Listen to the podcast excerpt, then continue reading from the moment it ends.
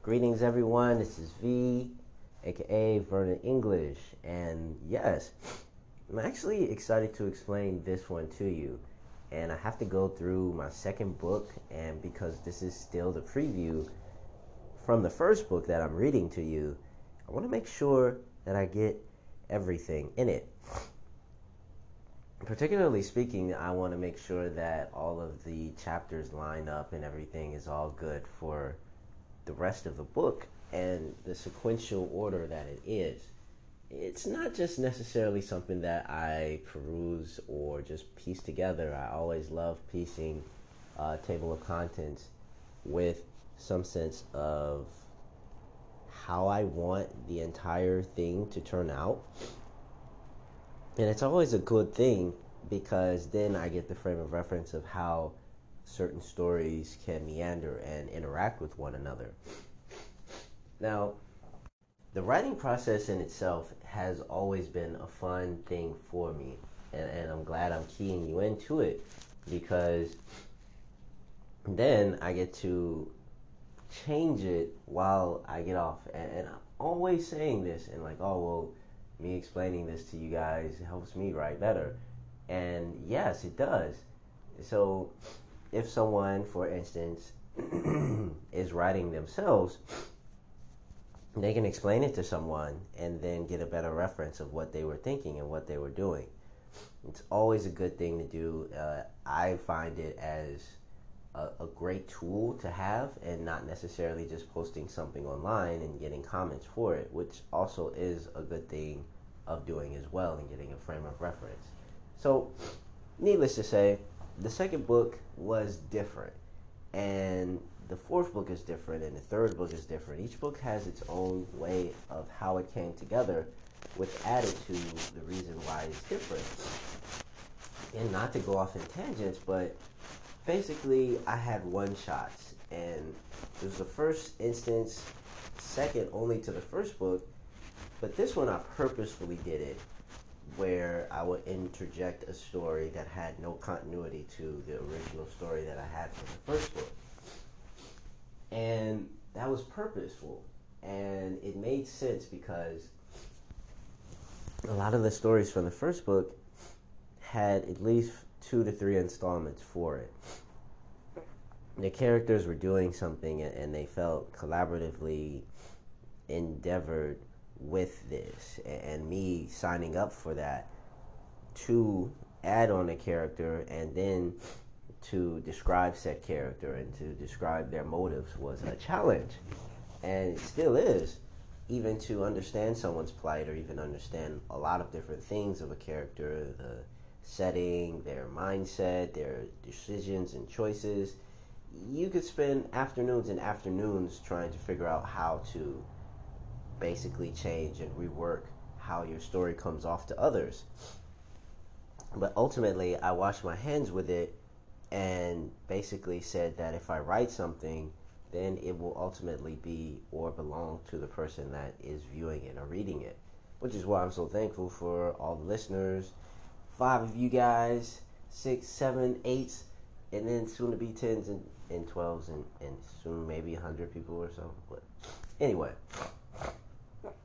excuse me, and um, yeah, that was basically the mindset and where I was at excuse the tangents, and, and I'm just really excited to read this one to you today. And it's a funny thing because I was developing these different stories, right? And this was in my head, and, and I would watch a program or I would watch something like The Defenders or Marvel, and I would just completely rework everything that I had previously seen. Like it didn't make sense to me. I, I would make a character up and this is one of those instances where the prime question that I want people to understand is nature versus nurture. Who are you at your core? It rings true and makes truly the most profound sense to say that someone has done something because, well, they were trained to do that or they felt the need to do said thing. When to me, it doesn't make sense where there's a nurture part to it where even besides uh, a genetic predisposition someone can be raised with a loving environment and raised with a, a different know how or thinking of the world differently in a different worldview, inherently that person would be different than what they would have been had they stayed in an original environment. There's so many different ways of looking at it, and every person that I mentioned this to always understands. Every person that I speak this to, there is no sense of, oh, well, maybe, oh, can you explain it again? Or no. To each and every person that I tell this to and the story, they always, always, always understand nature versus nurture. Nature is that part where you are innate. it's behavioral. It's something that someone cannot undeniably and unequivocally deny about you because it's your skin or it's your nails or your eye color. You're, it, it's something where, as a male, you have that quality of speaking and commanding something. And, and the same can be said of anyone, regardless of race or sex, but it just has to be from a male, it, it's automatically, unequivocally known that the nature part is something that that person does. And the nurture part, that's the curious thing about it, about everything, is how you treat one another. And ultimately, when you leave this place, all of the experiences that have happened to you, the culmination in what that truly can bring that is the most precarious and curious thing about it is to say something about someone or to say it and then them have a quality that you can't quite put your finger on. And that's where i sit on, on the fence about is because regardless of if someone or someone in a, a person's life has done something that's that person and that's the genetics behind it. You can attribute it to that if you would like but we are glazing over a lot of different things when uh, a person has the decisions to make every day everybody has a decision and so if a person decides to do something else and go against the grain and go against all of the things that they were taught just because that's see, there you go. It, it may teeter on nature or it could teeter on nurture. Like this person has been nurtured to be good or to be fashion and to be respectful, but then inevitably that person goes and does what they want. Like,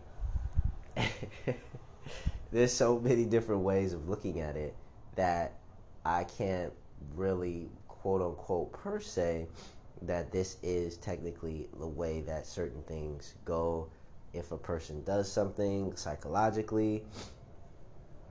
I found this subject. I found a subject that I could constantly go back to and constantly peruse over without sounding like a, a nerd so much. I know I, I sound like a nerd, but not so much as like a pretentious nerd that uses ginormous words the whole entire time.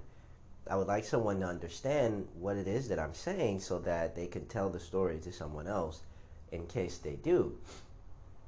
And granted, we have television, we got Netflix, we've got Amazon, got so many other different avenues of looking at things that there's rarely a point where someone mentions something and it, it is a point of continuity or they say that oh you need to check this out and then afterwards the next week they don't mention the same story ever again and that goes for the book, that goes for anything. My thing is that I want to mention my story to someone else again in a conversation when they already think that they know how everything is going to go. That's the biggest surprise for me. And it's not just uh, an ego based or self uh, pat on the back type of mentality. It's me utilizing my gift so that I can give it to someone else.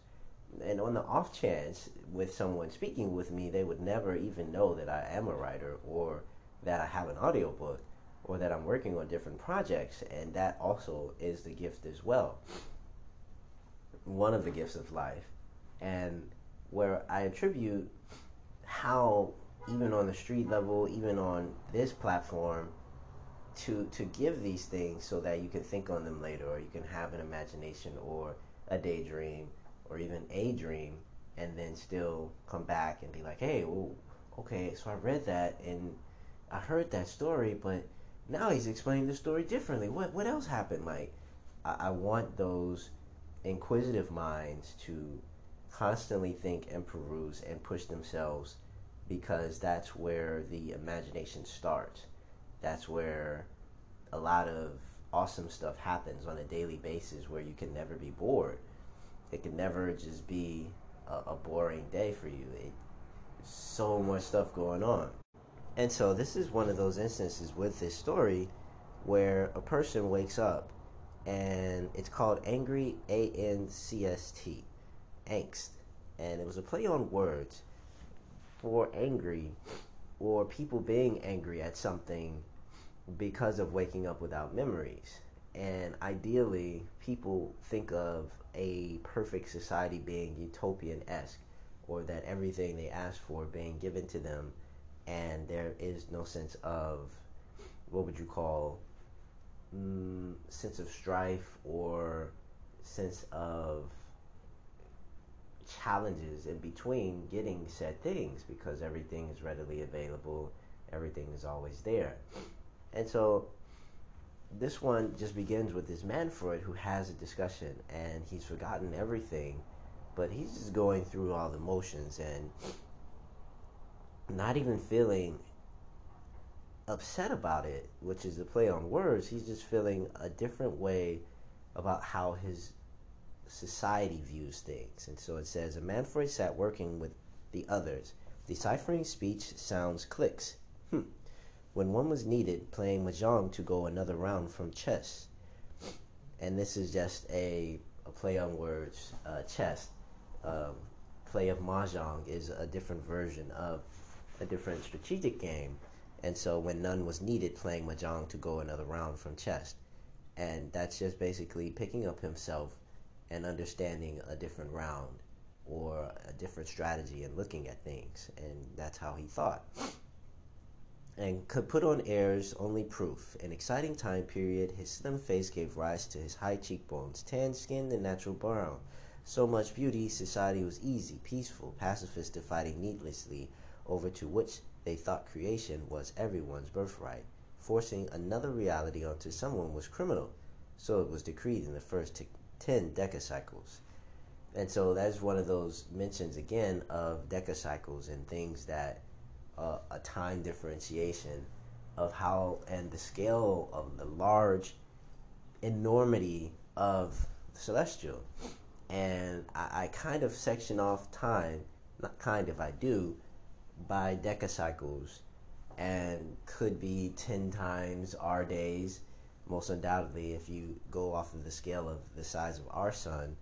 But I wanted it to be just as a form in the first two books, and I don't even know I utilize it in the third quite slightly, of this description of time.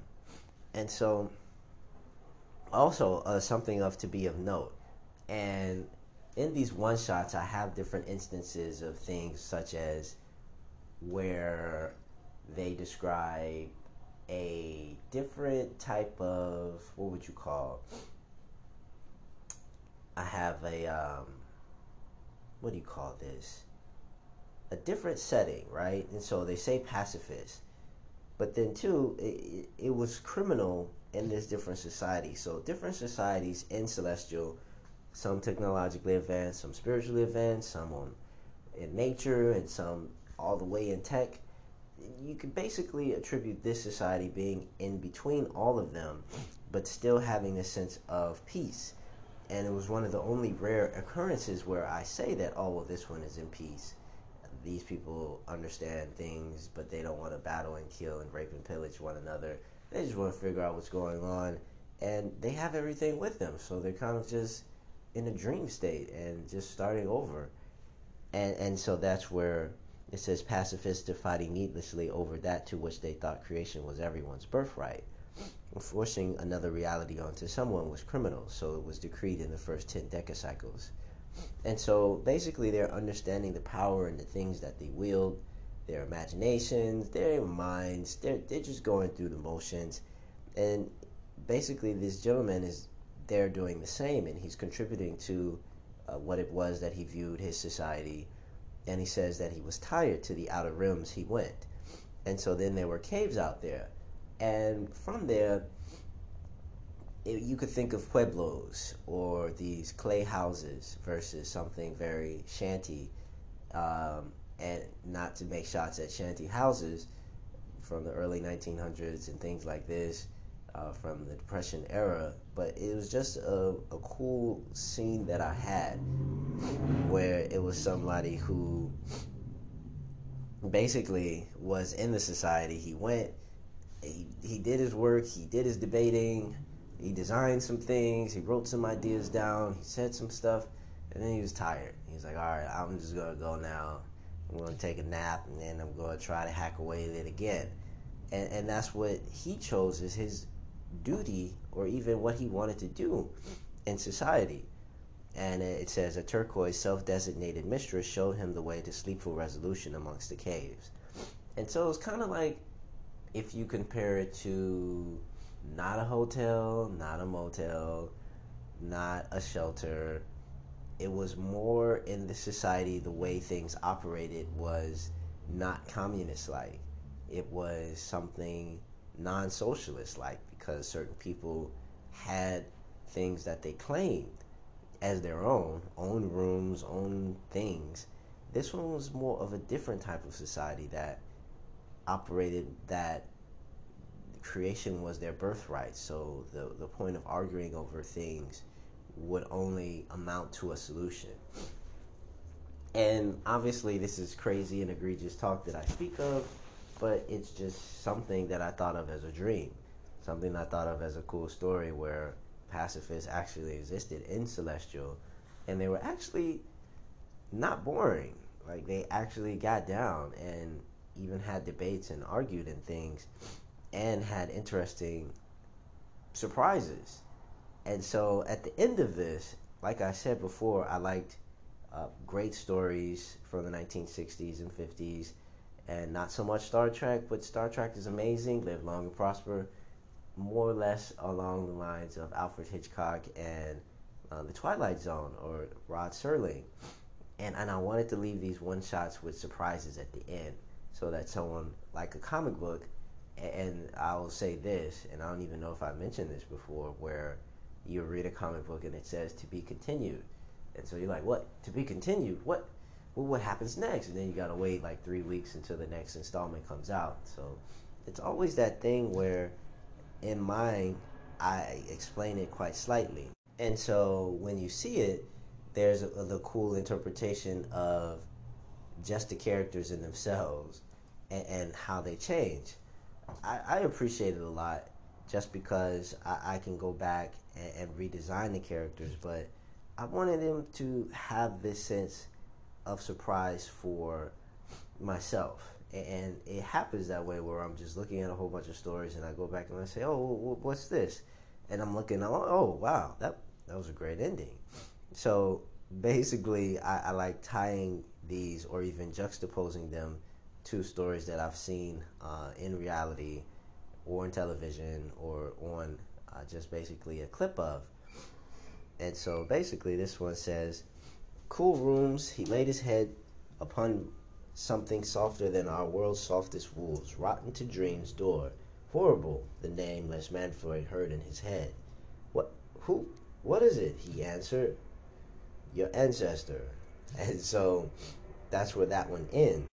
And so basically, he is wrestling up, he's going to his place of rest for the night. And basically, I also want this to be of note too, as how the society operates and how there are so many. I mean, I have one in the Ice Kingdom of a desert. So it's an ice kingdom, literally in the middle of the desert.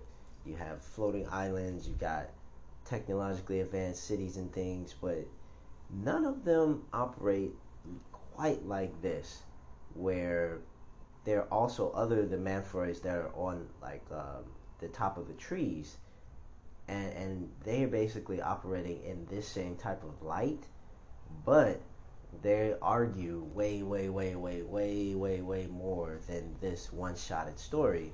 And I actually have an addition to it where the they have another conversation, and the one shot just becomes two and three. But you you must understand that to have a society where there are pacifists is not a boring thing, and it's not something that is impossible to even fathom.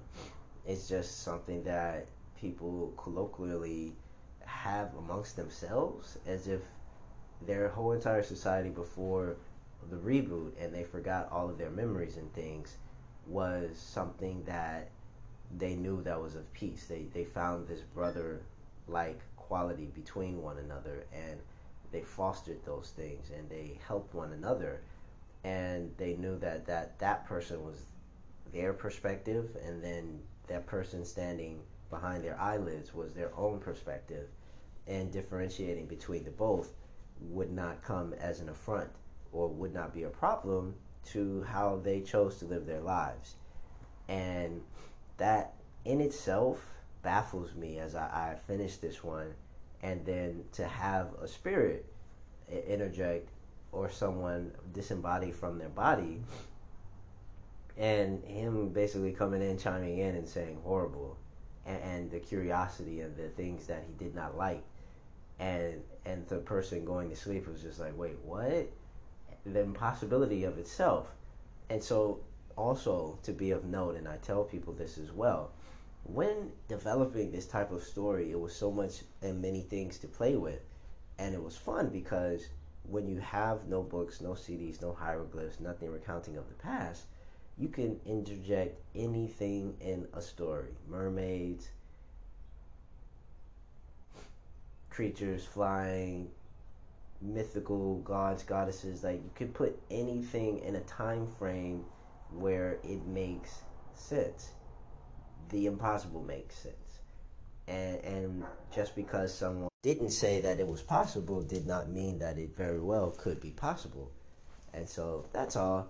Wanted someone to think today. Appreciate it so much. You guys like more of the content, the faster I upload it. I kid you not you get like five likes or something like this and a subscription, I'm uploading like every four or five hours. I got a bajillion ideas. No joke.